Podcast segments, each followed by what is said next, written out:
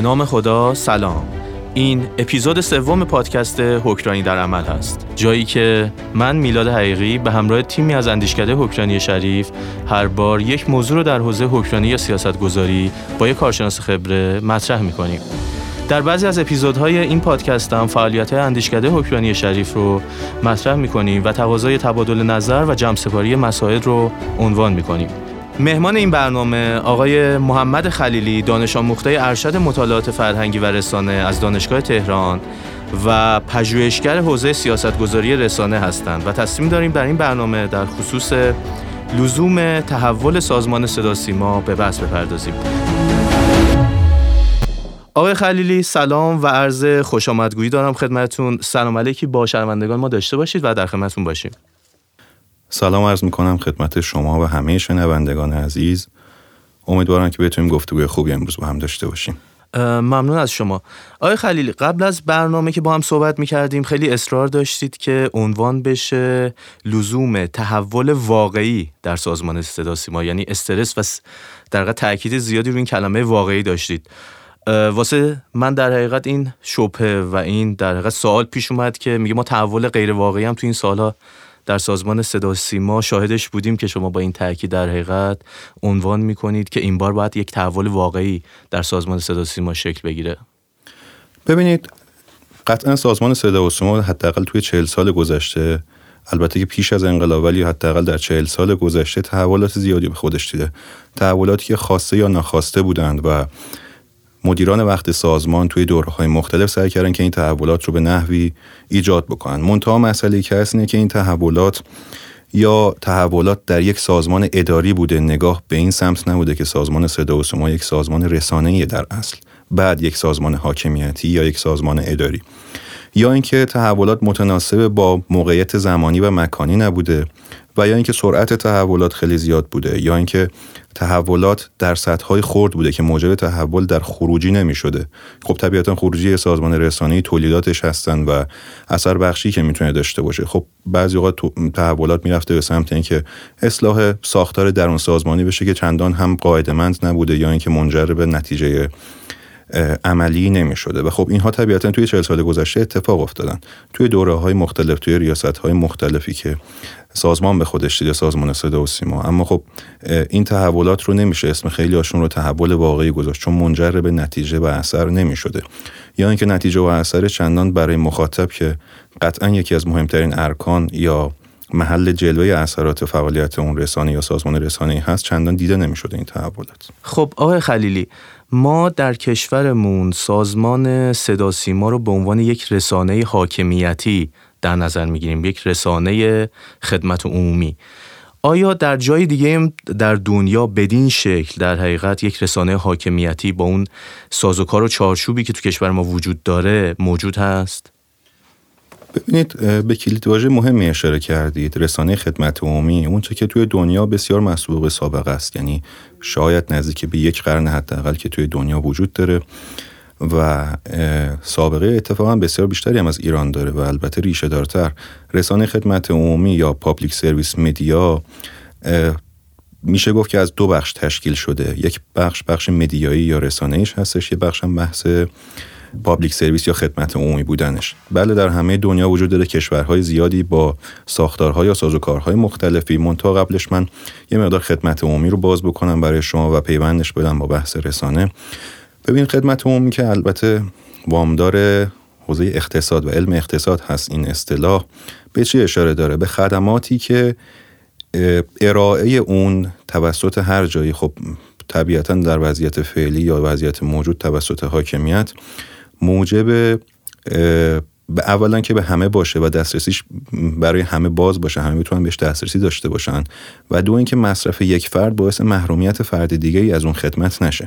توی حوزه های مختلفی وجود داره این اصطلاح. توی حوزه بهداشت هست امنیت هست آموزش هست. توی حوزه های مختلفی هست و البته یکی از این حوزه ها یا نهادها در اصل نهاد ارتباطات و رسانه هستش. خب ما خدمت عمومی رو بیایم توی رسانه ببینیم که به چه صورت هست. ما توی رسانه پیام رو داریم محتوا رو داریم سرویس رو داریم. خدمتی که ارائه میشه به مخاطب یا توی عصر حاضر حتی کاربر. و اینجا نکته مهمی که هست این هستش که دسترسی همه مخاطبان به این نوع از خدمت در ساحت رسانه فراهم باشه و مصرف من نوعی مثلا از رسانه خدمت عمومی یا از یک رسانه ملی موجب محرومیت کسی دیگه یا کم شدن دسترسی اون نشه. این مفهوم اولیه هست. منتها مفهوم رسانه خدمت عمومی وقتی که میایم توی ساحت ارتباطات و رسانه ازش بحث می‌کنیم از ساحت اقتصاد به اصطلاح کنده میشیم میایم توی این فضا مفهوم بسیار گسترده‌تری پیدا می‌کنه. چون که رسانه فقط از بعد سازمان مطرح نیست از بعد محتوا هم مطرح از بعد فناوری هم مطرح از بعد مخاطب هم مطرحه. و خب طبیعتا اینجا که میاد معنایی برای اقتصاد پیدا می‌کنه. ما وقتی که توی ساحت رسانه از رسانه خدمت عمومی بحث می‌کنیم یعنی پرداختن به محتواهایی که بخش خصوصی کسب و کارها اونجایی که بیزینس یا درآمدزایی براشون مهم هست نمیرن سمتش. حالا می‌تونه ژانرهای محتوای خاص باشه یا ارائه محتواهایی با اهداف خاص مثلا با اهداف ملی با اهداف فرهنگی اهدافی که مرتبط هستن با ارزشهای هر کشوری. و خب اینجا جایی هستش که رسانه خدمت عمومی یکی از مهمترین نقش یا نقش اصلی رو بازی می‌کنه خدمتی رو ارائه می‌کنه که اتفاقا زامن بقای فرهنگی اون کشور هست. اثرگذار بسیار کلیدیه. در این حال بخش خصوصی چون براش درآمدزایی نداره نمیره سمتش. خب منطقی هم هست بخش خصوصی رو نمیشه چندان اجبار کرد چون بخش خصوصی به درآمدزاییش وابسته است. و اینجا رسانه خدمت عمومی خیلی معنی پیدا می‌کنه. بله با این مفهوم توی دنیا توی کشورهای بسیار زیادی از غرب و شرق رسانه خدمت عمومی وجود داره. شما اشاره کردید به لفظ حاکمیتی. احتمالا منظورتون این هستش که زیل قوه مجریه نباشه این نوع از رسانه. بله حرف غلطی نیست. رسانه های خدمت عمومی همونطور که از کلمه پابلیک مشخصه زیل دولت نباید منطقا تعریف بشن و باید خارج از دولت باشن که بتونن دولت رو هم هم باستاب داشته باشند و هم نسبت بهش انتقاداتی مطرح بکنن و توی محتواشون سعی بکنن که حداقل در ارائه محتوا بیطرف باشن. به خاطر همین طبیعتا نباید دولت ها باشن و توی کشورهای زیادی اینطور هستن هرچند که توی کشورهای زیادی هم بودجهشون وابسته به دولت هستش و این چیزی نیستش که توی ایران فقط وجود داشته باشه. اما سازمان صدا و سیما از جهت محتوایی و از جهت رسانه‌ای می‌تونم من ادعا بکنم که بله رسانه خدمت عمومی می‌تونه باشه تا حد زیادی هرچند که این مسئله هم نیاز به بررسی بیشتر داره و نمیشه به این راحتیش این ادعایی کرد. اما مدل درآمدی این سازمان مدل اداره این سازمان با توجه به تحولاتی که تا به حال داشته با توجه به ساختاری که توی قانون براش تعریف شده و نوع تأمین منابع تأمین مالی که داره یه مقدار تبدیل به یک یک سازمان چندتیکه شده یه موجودیت چندتیکه که نمیشه مطلقا اون رو خدمت عمومی دونست نمیشه هم قطعا اون رو تجاری یا خصوصی دونست چون که خب درآمدزاییش بخش زیادیش فارغ از بحث بودجه‌ای که دولت بهش میده از طریق تبلیغات تعمین میشه.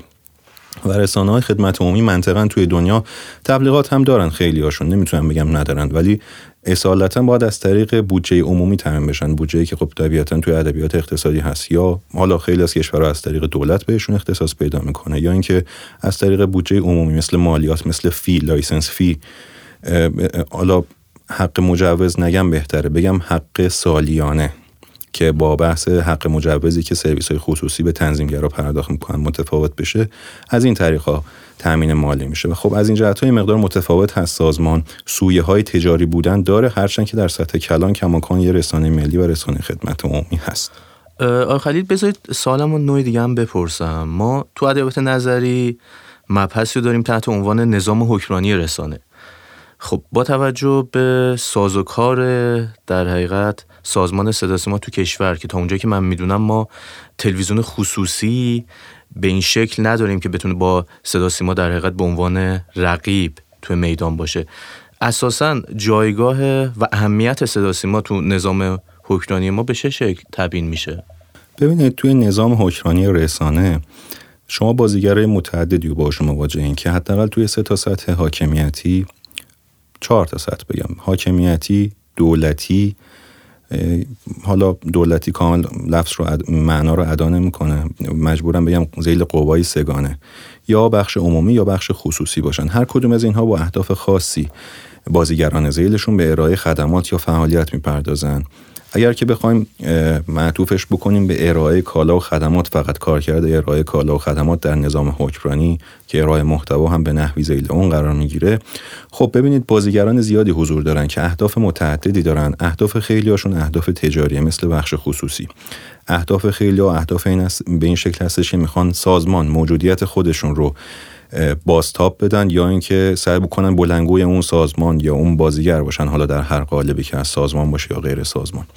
ولی خب رسانه خدمت عمومی توی نظام حکمرانی کجا معنا پیدا می‌کنه؟ اونجایی که هیچ کدوم از این بخش ها حاضر نیستند اون نوع از خدمت رو یا اون نوع از محتوا رو تولید بکنن و ارائه بدن. مورد بعدی که پیش میاد این هستش که اون نوع از محتوا یا اون نوع از خدمت رو ارائه میدن. اما چون وابستگی به جای خاصی دارن با سوگیری با ادبیات با عینک خودشون رو ارائه میدن. من دارم خیلی ریز عرض می‌کنم که برای شنوندگان عزیزم یه مقدار ملموس باشه. یا اینکه طبیعتا وقتی که اون خدمت رو ارائه می‌کنن پولی ارائه می‌کنن. در ازای دریافت پولی حاضرن که به شما خدمتی ارائه بدن. و خب اینها منطقا نباید هیچ کدوم توی رسانه خدمت عمومی معنا داشته باشه. به خاطر اینکه عرض کردم همون ابتدا دسترسی همه باید بهش فراهم باشه. پولی کردن دسترسی ادعی رو محدود می‌کنه. منظور چیزی مثل حق اشتراکه. به معنای حق اشتراکی بخش خصوصی دریافت می‌کنه یا محتوا رو پولی دونه دونه مثلا میفروشه. و در این حال مصرف کسی هم باعث محدودیت در مصرف کسی دیگه نشه. از این جهت رسانه خدمت عمومی کلا رسان... توی نظام کلان رسانه خدمت عمومی معنا پیدا می‌کنه و مهم هستش. توی ایران هم به همین شکل هست. البته که رسانه های خدمت عمومی به اصطلاح بلنگوی اون حاکمیت هستند یعنی اون نظام سیاسی موجود. ولی بلنگوی قوه خاصی یا افراد خاصی نمیشن. بیطرفی در ارائه اطلاعات و اخبار یکی از اصول اصلی رسانه خدمت عمومی در ایران و جهان هست و یا باید باشه.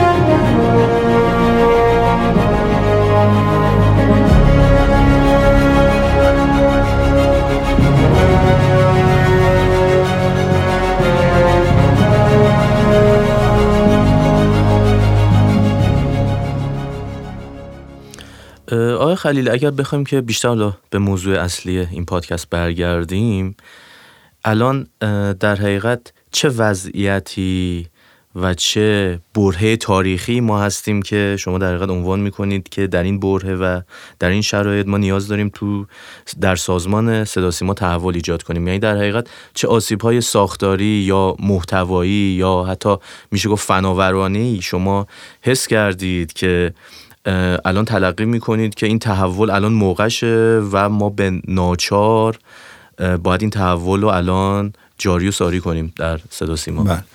من اجازه می‌خوام از شما که قبل از اینکه چالش های فعلی سازمان رو بگم یه مقدار دوره های مختلف تحول رو توضیح بدم براتون که برسیم به نقطه فعلی که چه چالش های توی چه سطوحی وجود داره ببینید از ابتدای تأسیس رادیو تلویزیون توی ایران که قبل از انقلاب بوده که ابتدا هم حتی جالبه که خصوصی بود و بعدها توی دهه پنجاه ملی شد و بعد از انقلاب حالا عمومی یا حاکمیتی شد.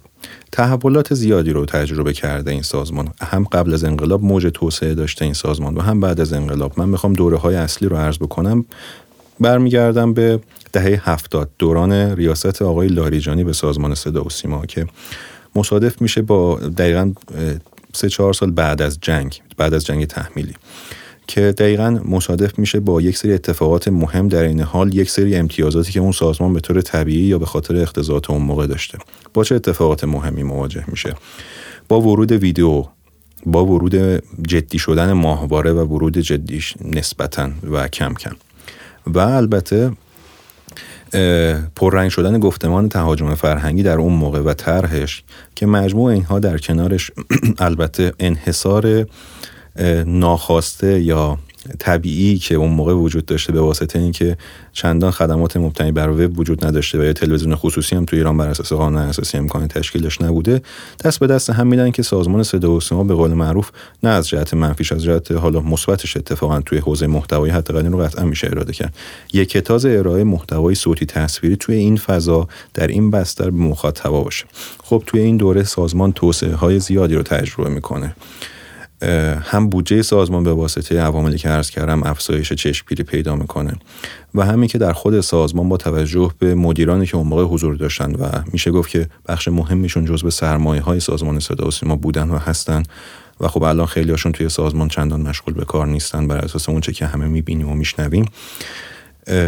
مجموع اینها دست به دست هم میده و کیفیت محتوای تولیدی سازمان به شدت بالا میره. ما اونجا مواجه هستیم با محتواهای رده اول حالا الف ویژه منظورم نیست رده اول یعنی با کیفیت بالا که تولید میشن و تا الان بخش مهمی از خاطرات ما بخش مهمی از اونچه که ما به عنوان محتوای اتفاقا خدمت عمومی می‌تونیم ازش دفاع بکنیم یا تولید اون موقع هست از سال 72 حدودا تا سال 83 یا اینکه طرحش اون موقع مطرح شده. سریال های زیادی مثل امام علی مثل مختارنامه مثل یوسف پیامبر. مثل بسیاری دیگه از محتواهایی که غیر از سریال، فیلم و سریال هستن و اون موقع مطرح میشن. در این حال خب توسعه کمی هم اون موقع اتفاقا آغاز جدیش مطرح میشه. شبکه ها از تعداد محدود یه تعداد یه مقداری بیشتر میشن. می‌رسن به نزدیک 6 7 شبکه و بعدا 8 شبکه.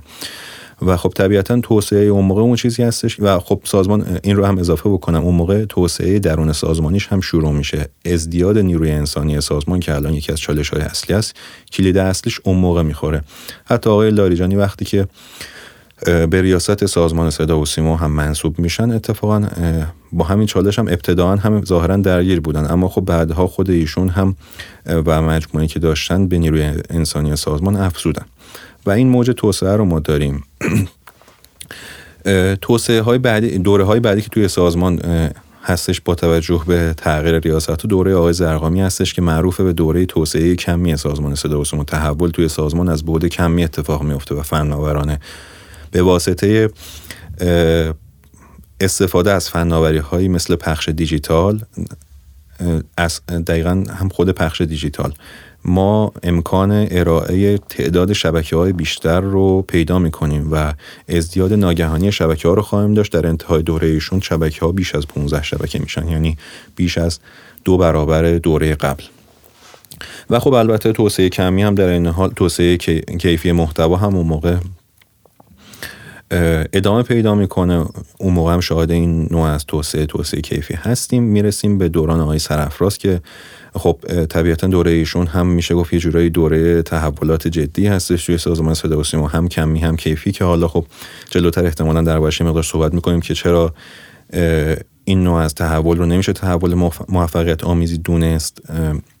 و بعدش می‌رسیم به دوره آقای علی عسکری آقای علی عسکری دوره دوره آقای علی عسکری رو می‌تونیم ما دوره ثبات سازمان ثبات به معنای منفی یاد بکنیم. یعنی دوره ای که سازمان تا یه حدی از جهت های مختلف راکت هست بعد از دوره ریاست آقای سرفراز یه بازگشتی داره به دوره قبل از آقای سرفراز شبیه به دوره آقای زرقامی و اون ماهیتش بخشیش نزدیک میشه به همون ماهیت یک سازمان اداری یا یک سازمان حاکمیتی به جای یک سازمان رسانی. و خب این دوره های مختلف ما مواجه بودیم باهاش. تحولات مختلف اتفاقات مختلفی که در طی این دوره ها اتفاق افتاده. و منجر شده به یک سری چالش هایی که ضرورت تحول رو در دوره ریاست آقای جبلی که حدود سه ماهی هستش که ریاست سازمان رو به عهده گرفتن واقعا بالا برده. خب همونطور که شما هم اشاره کردین تحولات ضرورت تحولات توی چند سطح خودشون نشون میده. یه سطح می‌تونه سطح ساختاری باشه. ببینید ما توی سازمان صدا و سیما مثل بسیاری از سازمان هایی که توی ایران وجود دارند با یک بدنه سازمانی بسیار فربه مواجهیم. نیروی انسانی سازمان ازدیادش بر همه ثابت شده.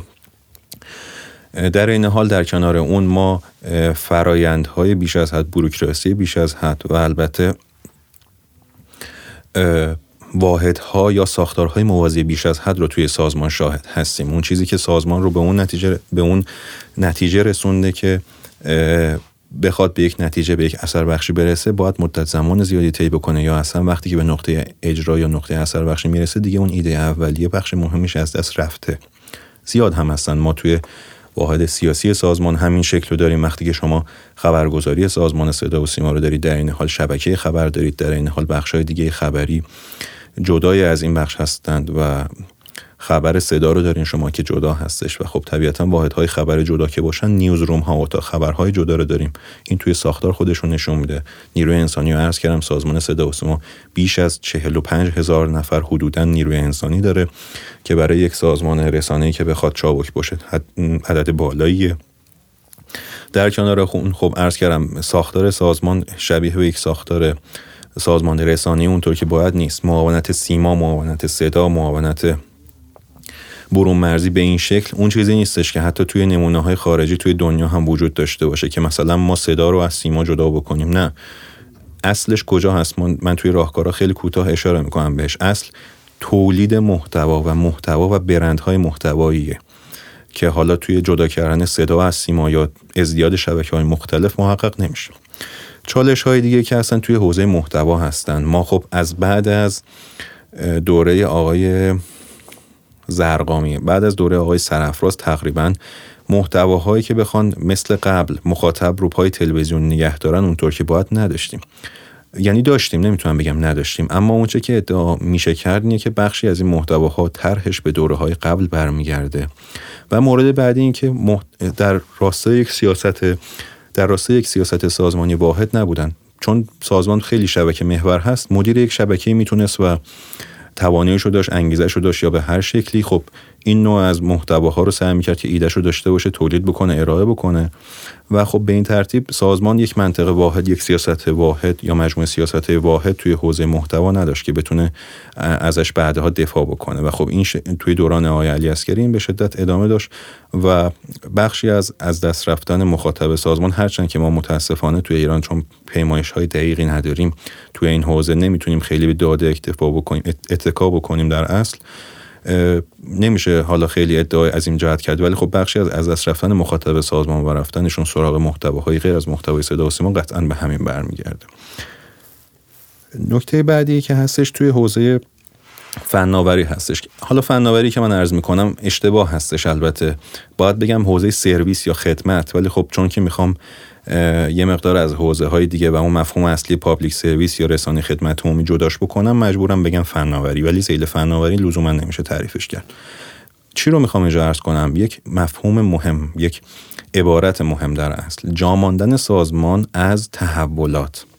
تحولات یعنی ورود بازیگران جدی در حوزه ارائه خدمات بر بستر وب ارائه خدمات صوتی تصویری. ارائه خدماتی که شبیه به خدمات تلویزیونی هستن و اتفاقا باید هم باشن. خب سازمان حضور خوبی الان از جهت حضور سابقه دار داره. یعنی ما نزدیک به شاید ده سالی حدودا هست کمتر یه مقدار شاید 6 7 سال. البته دقیق تر ارز کنم که سازمان تو این فضا حضور داره. ما سرویس های سازمان رو داریم مثل تلویزیون مثل ایران صدا و البته وبسایت سازمان وبسایت های مختلف شبکه های سازمان برند های متعدد سازمان و حضور مختلف سازمان. ولی خب سازمان از این جهت خیلی می‌تونم بگم رنج می‌بره و این بخش بخشی از جاموندن سازمان از این فضا به خاطر همین هستش که فاقد نوآوری تو این حوزه هست. شما تلویزیون رو دارید با یه کیفیت بسیار بالایی از سطح سرویس اما سطح سرویس فقط شده تبدیل شده به یه تلویزیون کچاپ یعنی آرشیو سازمان صدا و سیما. با یه سردبیری زیبای جدیدی مثلا هست اما شما اگر که نمونه های مختلف توی حتی کشورهای مختلف هم بررسی بکنید اون خدمتی که اون رسانه خدمت عمومی بر بستر وب ارائه می‌کنه اصلا خودش انگاری سازمان رسانه‌ای دیگه است. در این حد که داره موفق عمل می‌کنه یا اینکه مخاطب رو به شدت به خودش جذب می‌کنه چون که فعالیت نوآورانه داره فقط متکی نیست به ارائه آرشیو پخش آنتن. و البته همینطور ایران صدا و همینطور باید به این نکته اشاره بکنیم که سازمان صدا و سیما قطعا همه می‌دونن از تعدد برندها رنج می‌بره چه در سطح شبکه ها چه در سطح برندهایی توی فضای مجازی و بربستر وب. همونطور که خودمونم تا به حال دیدیم شبکه ها هر کدوم وبسایت جداگانه دارن سرویس جدا ارائه میدن. شبکه های مختلف سازمان خودشون هر کدوم به قول معروف به مفاهیم جدیدی که الان خیلی پاپ شده ویودی هستن. و این پراکندگی این عدم برندینگ واحد نمی‌خوام بگم که همه باید توی یک اپلیکیشن یا وبسایت جمع بشه. این عدم برندینگ واحد ضربه اساسی به سازمان زده و اساسا خب سازمان جا مونده. و قطعا اون چیزی که سازمان رو می‌تونه در کنار رقبای دیگهش که اتفاقا هم باید حضور داشته باشن و نمیشه محدودشون کرد نباید هم محدودشون کرد از جهت اینکه فعالیت داشته باشن فعالیت قاعده من همین بحث هستش که عرض کردم خدمتتون که بتونه محتواش رو به شکل هم محتواش رو طبیعتا کیفیتش رو دوباره بالا ببره. خیلی حالا سعی می‌کنم مفاهیم رو کلی عرض کنم بعضا. و همین که بتونه تو این فضا حضور موثر داشته باشه اون چیزی که الان ازش رنج می‌بره. و البته نکته مهمی که توی این اتمسفر توی این بافت باید بهش اشاره بشه اون این هستش که خب کماکان نگاه سازمانی نگاه اداری به سازمان صدا و توی بخشی از بدنی سازمان به نظر می‌رسه که وجود داره و البته نگاه خارج از سازمان هم بخشش همین هست در صورتی که سازمان صدا و سیما همونطور که عرض کردم قبل از اون که یک سازمان اداری یا یک سازمان حاکمیتی باشه قطعا یک سازمان رسانه‌ایه. ما باید این رو مقدم بدونیم چون که اساس کارش ماهیت تشکیلش به این برمیگرده. ببخشید من یه مقدار سعی کردم که آره. ابعاد مختلف رو آره باز بکنم اتفاقا... طولانی شد. فکر می‌کنم که ولی سعی کردم به همه به سوال پاسخ بدم. آره. اتفاقا من دیدم که دارید هر دوره در حقیقت سازمان و شما به ترتیب دارید بررسی و نقد می‌کنید. از روی ام میونه کلامتون وارد نشدم که مخاطب که در حقیقت این پادکست رو گوش میده بتونه یک استوری کاملی از زمان آقای لاریجانی تا زمان آقای جبلی در حقیقت بتونه یک جا و یک پارچه بشنوه.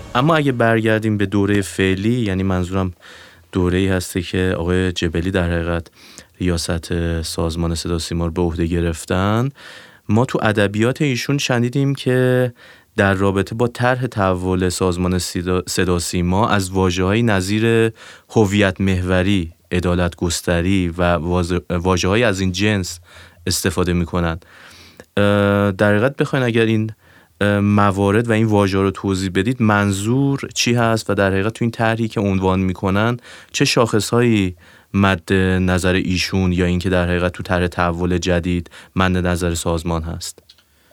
ببینید کلید هایی که آقای جبلی استفاده می‌کنن کلید واژه غلطی نیستن. من سعی می‌کنم که با اونچه که نقشه ذهنی خودم هست و احتمالا خیلی از شنوندگانی که تو این حوزه فعالیت داشتن و دارن تطبیقش بدم سعی بکنم توی حوزه‌های مختلف سازمانی رو برای شما باز بکنم.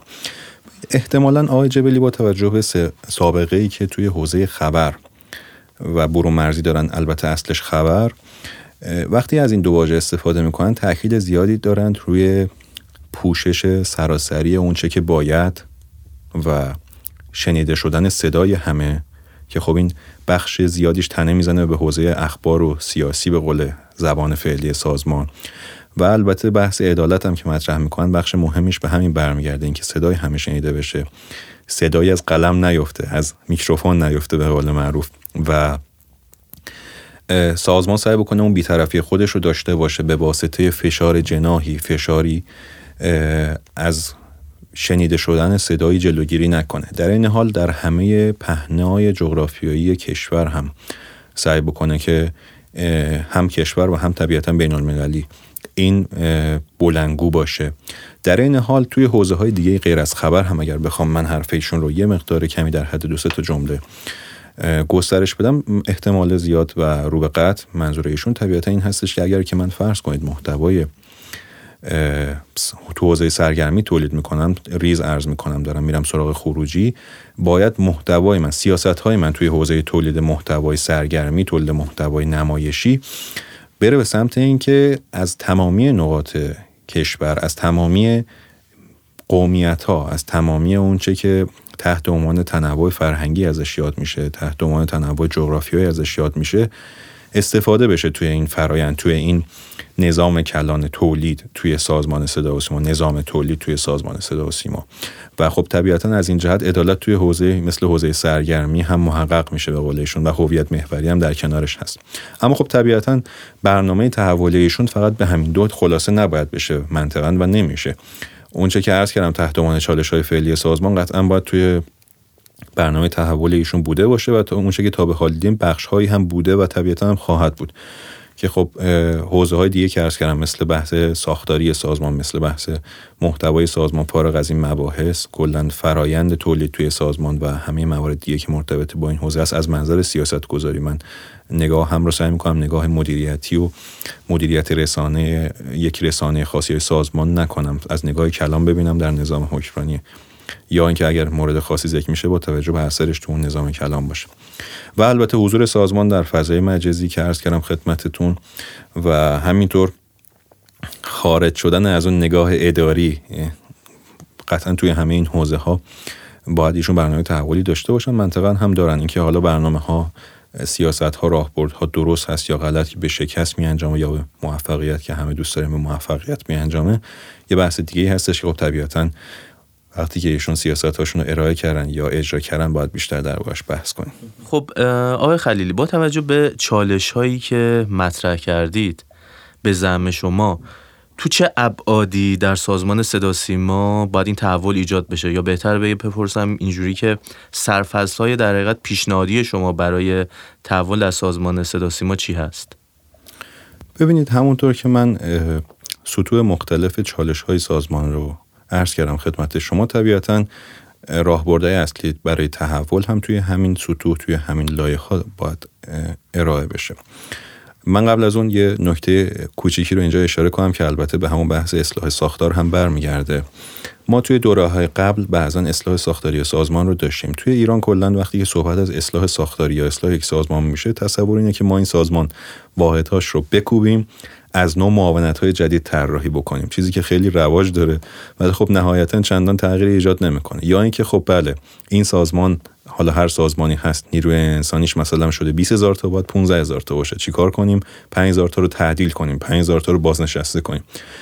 اینجا مسئله چی هست؟ دو تا نکته وجود داره. نکته اولی که هست این هستش که ما چابک سازی و کوچک سازی رو نباید با هم اشتباه بگیریم. گزارشی هم مرکز پژوهش‌های مجلس همین چند وقت پیش منتشر کردند درباره بحث چابک سازی و کوچک سازی و البته تفاوتشون. وقتی میگیم کوچک سازی یعنی طبیعتا اون سازمان تعدیل زیاد نیروی انسانی داره و باید راهکاری براش دیده بشه یا ساختارهای زائدی داره. و وقتی که میگیم چابک سازی یعنی که فرایندها ساختارها اصلاح بشن فرایندهای جدید و البته سریعتر با ساختارهای کمتر در درون اون سازمان بیان و روی ریل قرار بگیرن و در اصل ثبات پیدا بکنن. خب توی سازمان صدا و سیما هم عرض کردم خدمتتون این مسئله بوده تا به حال تجربه جفتش هم وجود داشته. یعنی هم ما ادغام و انحلال معاونت ها یا ساختارهای مختلف رو درون سازمان تجربه شده داشتیم یا تشکیل یا تأسیس واحدهای جدید. خیلی زیاد هم بوده. و همینطور بخشی هم بحث کوچکسازی از باب نیروی انسانی رو داشتیم که خب اون هم چندان موفقیت آمیز نبوده اما اونجا که الان آقای جیبلی باش مواجه هست و طبیعتا هم باید براش راهکار داشته باشن و ما هم سرش توی سند تحولی که ما به عنوان پیشنهاد تدوین کردیم و در روزهای آینده هم نسخه نهاییش طبیعتا آماده خواهد شد توی چند تا حوزه هستش کاری که آقای جبلی هم قطعا باید بهش بپردازن. بحث اولمون همون بحث اصلاح ساختاری هستش. یعنی نگاه سازمان در یک سازمان رسانه سازمان محتوا مخاطب اول سازمان. و فناوری اول سازمان. طبیعتا ما توی سازمان چیزی که الان باش مواجه هستیم تعدد واحدهای موازی هست. مثل بحث خبر که ارز کردم خدمت شما. مثل بحث محوریت شبکه ها و مدیر شبکه ها توی سازمان که محور اصلی هستند و اونچه که باید اونجا محوریت پیدا بکنه به جای گروه های تولید یا برندهای محتوایی خود شبکه ها شدن در صورتی که شبکه ها یک کانال ارتباطی یک بستری هستن و خودشون چندان نباید محوریت داشته باشن. چون که هر شبکه‌ای وقتی که محوریت پیدا می‌کنه هر شبکه سیاست های تولید خودش رو ممکنه داشته باشه. و طبیعتا بعدها کنار هم نمیشه قرارشون داد به عنوان یک سازمان و سیاست کلان سازمان. این یه بحث است. توی خبر خودش رو نشون میده. کما اینکه عرض کردم واحدهای مختلفی که توی سیاسی سازمان وجود داره. همون معاونت خبر خودمون. و توی سرگرمی خودش رو نشون میده. توی جاهای مختلفی نشون میده. حتی توی برون مرزی هم خودش رو نشون میده. و خب طبیعتا این اولین بخشی هستش که برای ارائه راهکار بهش نیاز هست. طبیعتا بخشیش رو آقای جبلی سعی کردن پیاده بکنن با طرحی که در مورد ادغام خبرگزاری صدا و سیما شبکه خبر و واحد اخبار صدا اگر که درست خاطرم باشه در پیش گرفتن که البته فی نفس کار خوبی می‌تونه باشه منتها در اجرا باید دید که به موفقیت می انجامد یا نه چون فقط اصلاح ساختاری اینجا کمک نمی‌کنه. مسائل محتوایی هم هستش که جلوتر عرض می‌کنم خدمتتون. خیلی کوتاه.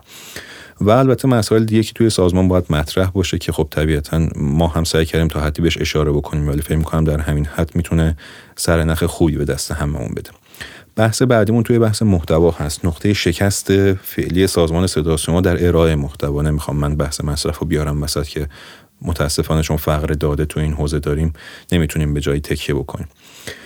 بحث محتوا هست. سازمان هم در حوزه خبر که حوزه هستش که الان خیلی بولد شده هم در حوزه سرگرمی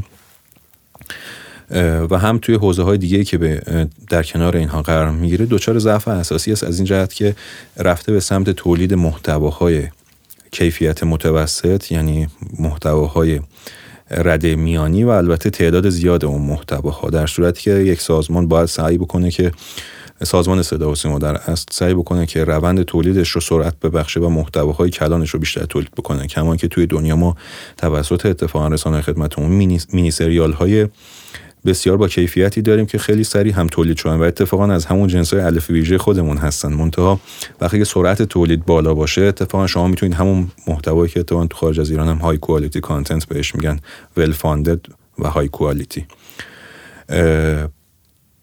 سریعتر تولید بکنه با تعداد بیشتر و البته اون مقاصد و اون اهدافی هم که براش به وجود اومده و تأسیس شده رو بیشتر محقق بکنه.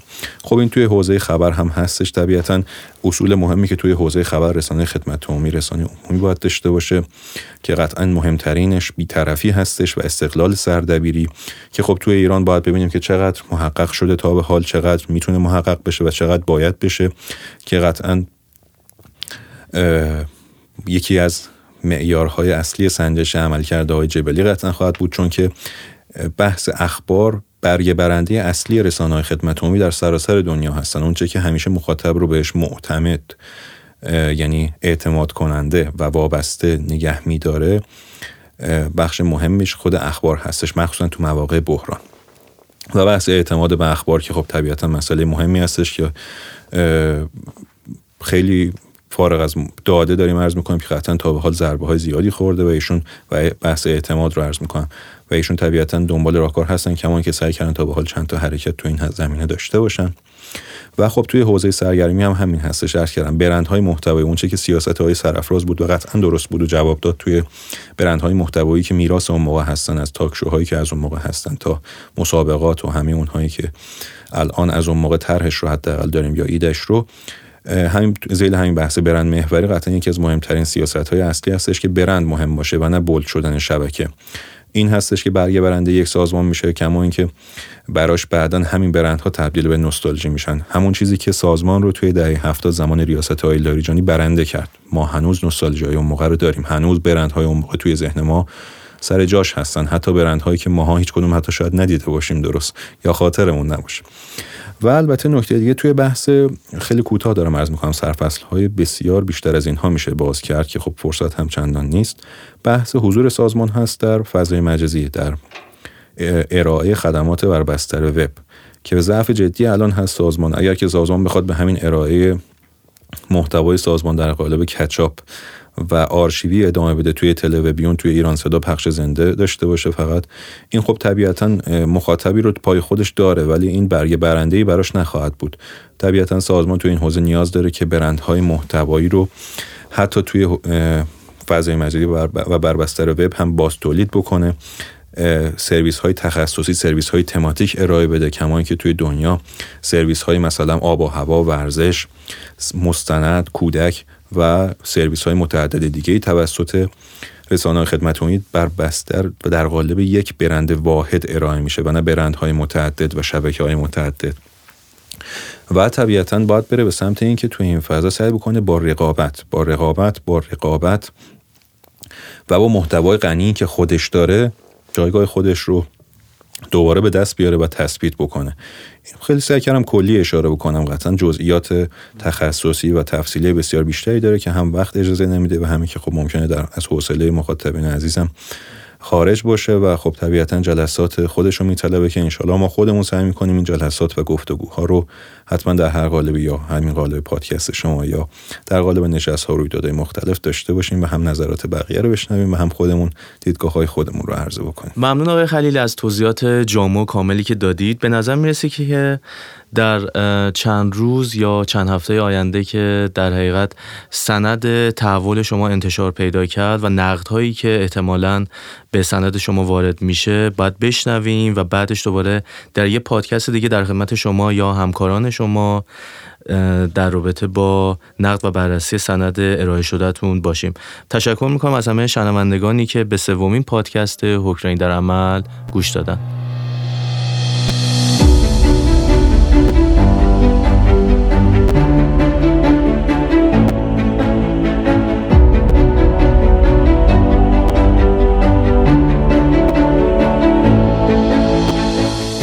خدمت شنوندگان عرض کنم که ما رو می‌تونید از طریق وبسایت اندیشکده حکرانی دنبال کنید. همچنین در حقیقت توی اپلیکیشن های پادگیرم پادکست ما بارگذاری میشه.